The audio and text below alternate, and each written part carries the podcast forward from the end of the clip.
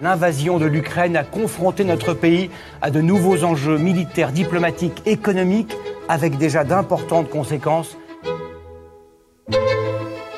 Viva! Está com o Expresso da Manhã. Eu sou Paulo Baldaia.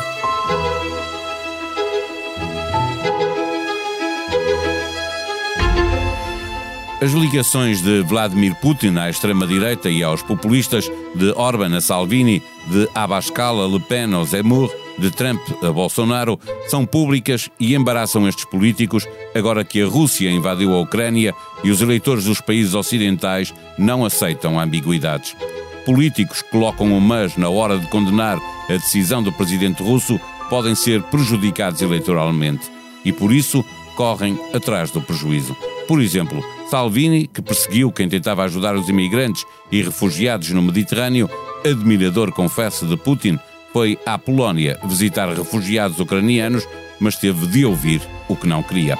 França tem eleições presidenciais este ano, com a primeira volta já no próximo mês, e os amigos de Putin parecem estar a perder terreno. Na Hungria, Viktor Orbán também vai enfrentar dentro de três semanas uma oposição unida. O Brasil tem presidenciais em setembro, os Estados Unidos intercalares e a Austrália eleições parlamentares.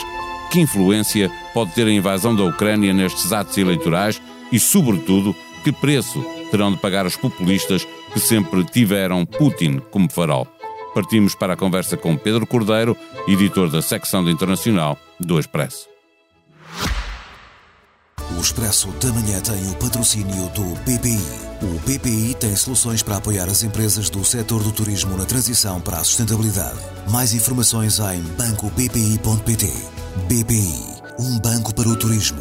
Registado junto do Banco de Portugal sob o número 10. Viva Pedro Cordeiro. Esta segunda-feira houve debate entre os oito uh, melhor posicionados nas pesquisas para as eleições presidenciais francesas. Não foi bem um debate, foram entrevistas seguidas umas às outras. O programa chamava-se A França Diante da Guerra. As ligações a Vladimir Putin acabaram por ser uh, uh, um tema. como é que se posicionaram os principais candidatos em relação ao presidente da Rússia?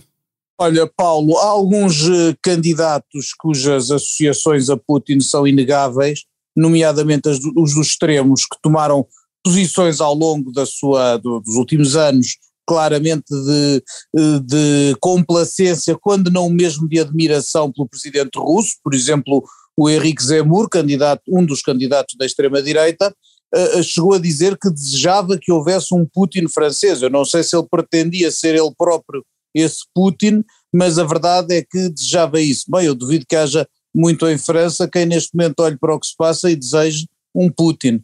Mas ele de facto foi um desses. Outra, obviamente, Marine Le Pen, que passou o início da campanha a mandar triturar um, panfletos que já estavam feitos, nos, nos, quais aparecia de mão dada ou de braço dado com o, com o presidente russo, que também, uh, por quem também expressou várias vezes admiração.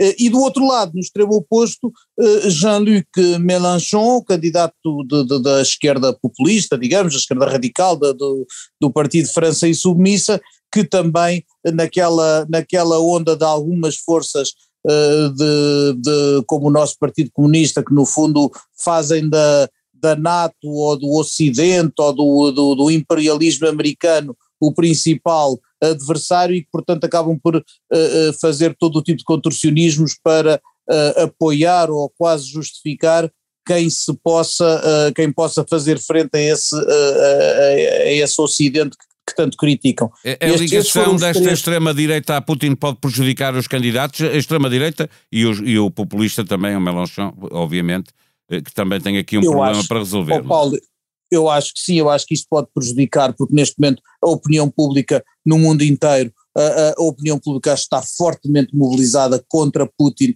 e todos os dias isto piora com as imagens da barbárie que nós vemos chegar da Ucrânia e portanto acho que às tantas, uh, da mesma forma que sabemos que cá em Portugal, nos, países, nos partidos que têm sido, uh, vá lá, uh, ou apoiantes ou justificadores do, do que se passa na, ali e, e, complacentes com Putin, há um grande desconforto, não só do, mesmo dentro do, do, entre os militantes dos próprios eh, partidos, eh, ali também isso, também isso acontece, e isto pode-se levar a perder votos. Eu, por exemplo, estou, estou convencido que se houvesse eleições hoje, a debacle do nosso Partido Comunista tinha sido muito maior do que, do que a enorme que já sofreu em janeiro, porque é, é, é, completamente injustificável. Que, no, no entretanto, esta, começou, ensaiou eh, o Partido Comunista por cá ensaiou o, eh, tarde e a más horas, mas ensaiou um afastamento eh, um afastamento, claro sim, de, que, acaba de, por Putin, que acaba por ser pouco convincente depois da, depois da, da, da, da proximidade. E, e, isto foi também um pouco o que tentaram fazer ontem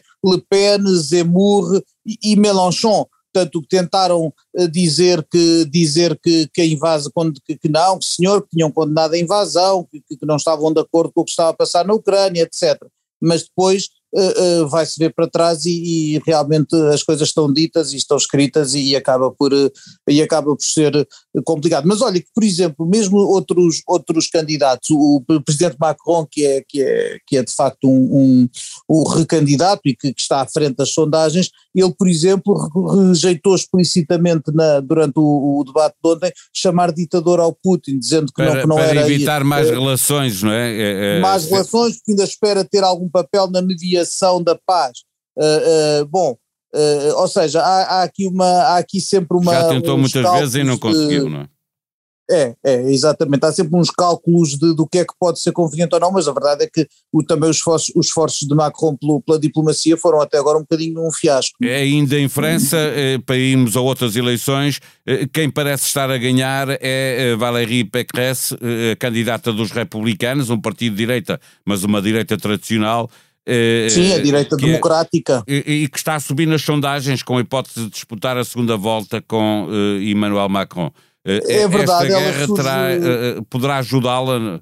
Eu acho que pode. Ela já tinha vindo a, a beneficiar de um, de, de um, fenómeno que é a divisão da extrema-direita. O facto de haver, o facto de haver os candidatos Le Pen e Zemmour Uh, uh, e ainda há, um, ainda há outro candidato do, da extrema-direita que é o, que é o Nicolas Dupont-Aignan, que ontem não esteve no, quando não esteve no, no programa, não foi convidado, mas também alguns votos ele conquistará, uh, o facto de haver essa divisão na extrema-direita favoreceu Valérie Pécresse. E depois ela apareceu, quer nas primárias do seu partido, uh, quer já agora em, em campanha, como alguém uh, com alguma sobriedade, com algo, portanto, um, um, fora dos populismos e dos extremismos, uma candidata eh, eh, que de facto eh, aparece com um perfil presidenciável.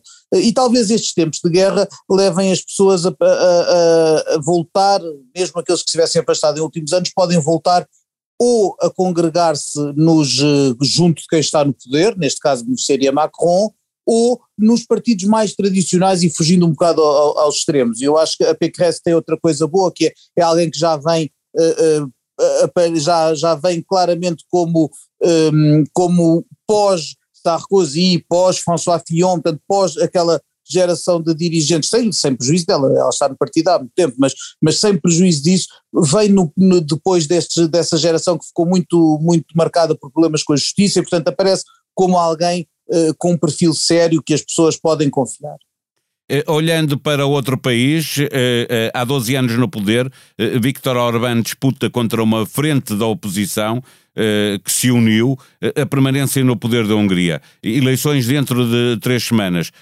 Orbán é também um daqueles casos que é, que é demasiado evidente a amizade com Putin, não é? Ele, uh... Muitíssimo, eu até devo dizer-te que fiquei uh, impressionado pela positiva por não ter havido nesta reação da União Europeia duríssima contra a Rússia nenhuma brecha no, a, a, vinda de Budapeste. Achei, achei que, ainda bem que assim foi, também provavelmente seria mais uh, penalizado Orban se, se furasse a unanimidade uh, europeia nas sanções a Putin, mas de facto é alguém que também não pode negar portanto, a sua defesa das, daquilo que ele chama de democracia iliberal, acaba por ser um coincidente em muita, em larga medida, com, o, com aquele nacionalismo também iliberal de, de Vladimir Putin, e, e, além disso, nem um nem outro são propriamente arautos do Estado de Direito. O Putin é um ditador, é diretamente um ditador inequívoco, não, neste momento não tenho a menor dúvida em classificá-lo assim, não chamarei ditador a Orban, mas que tem tendências autoritárias e que não respeita,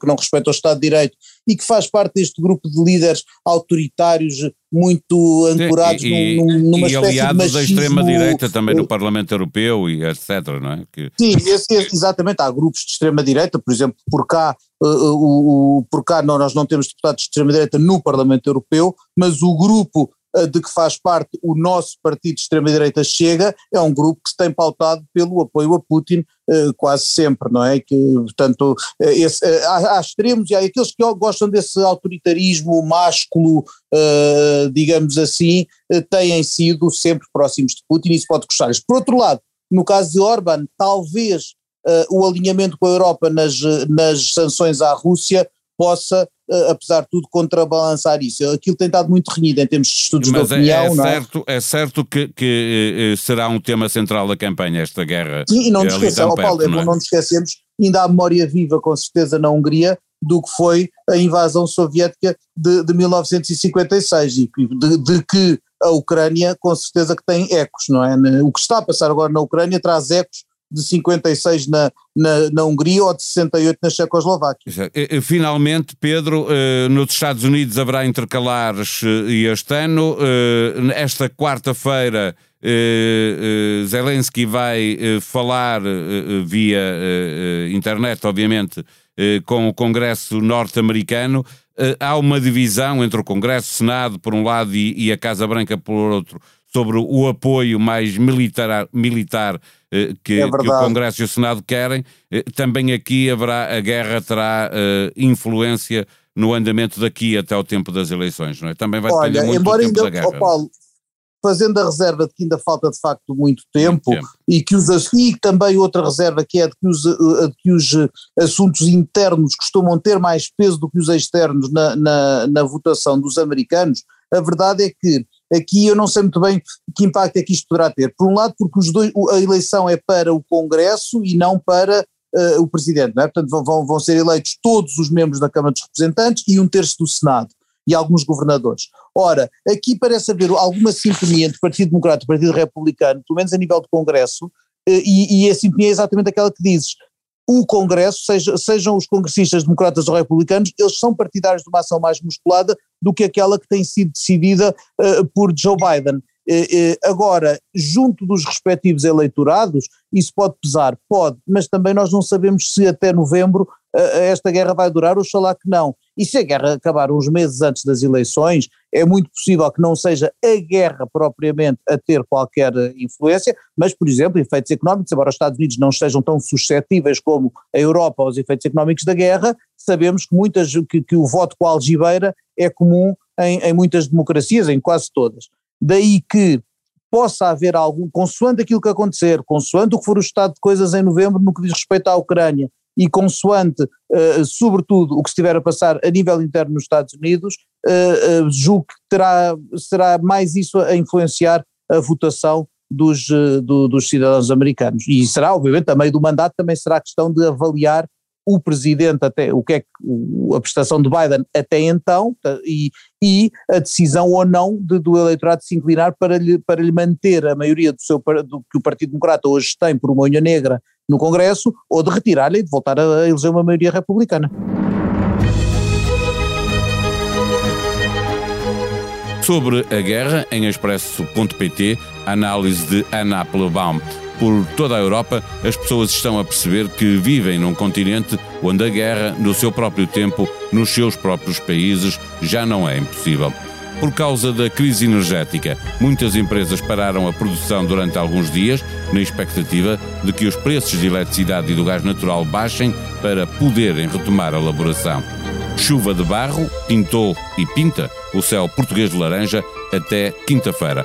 Poeiras em suspensão têm origem no norte de África e podem ter impactos na qualidade do ar e na saúde. Conselho da Direção-Geral de Saúde, a população em geral deve evitar os esforços prolongados, limitar a atividade física ao ar livre e evitar a exposição a fatores de risco, tais como o fumo do tabaco e o contacto com produtos irritantes. A sonoplastia deste episódio foi de João Luís Amorim.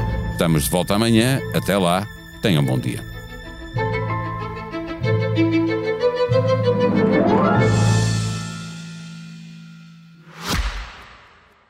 Expresso da Manhã tem o patrocínio do BPI. O BPI tem soluções para apoiar as empresas do setor do turismo na transição para a sustentabilidade. Mais informações em bancobpi.pt. BPI, um banco para o turismo. Registado junto do Banco de Portugal sob o número 10.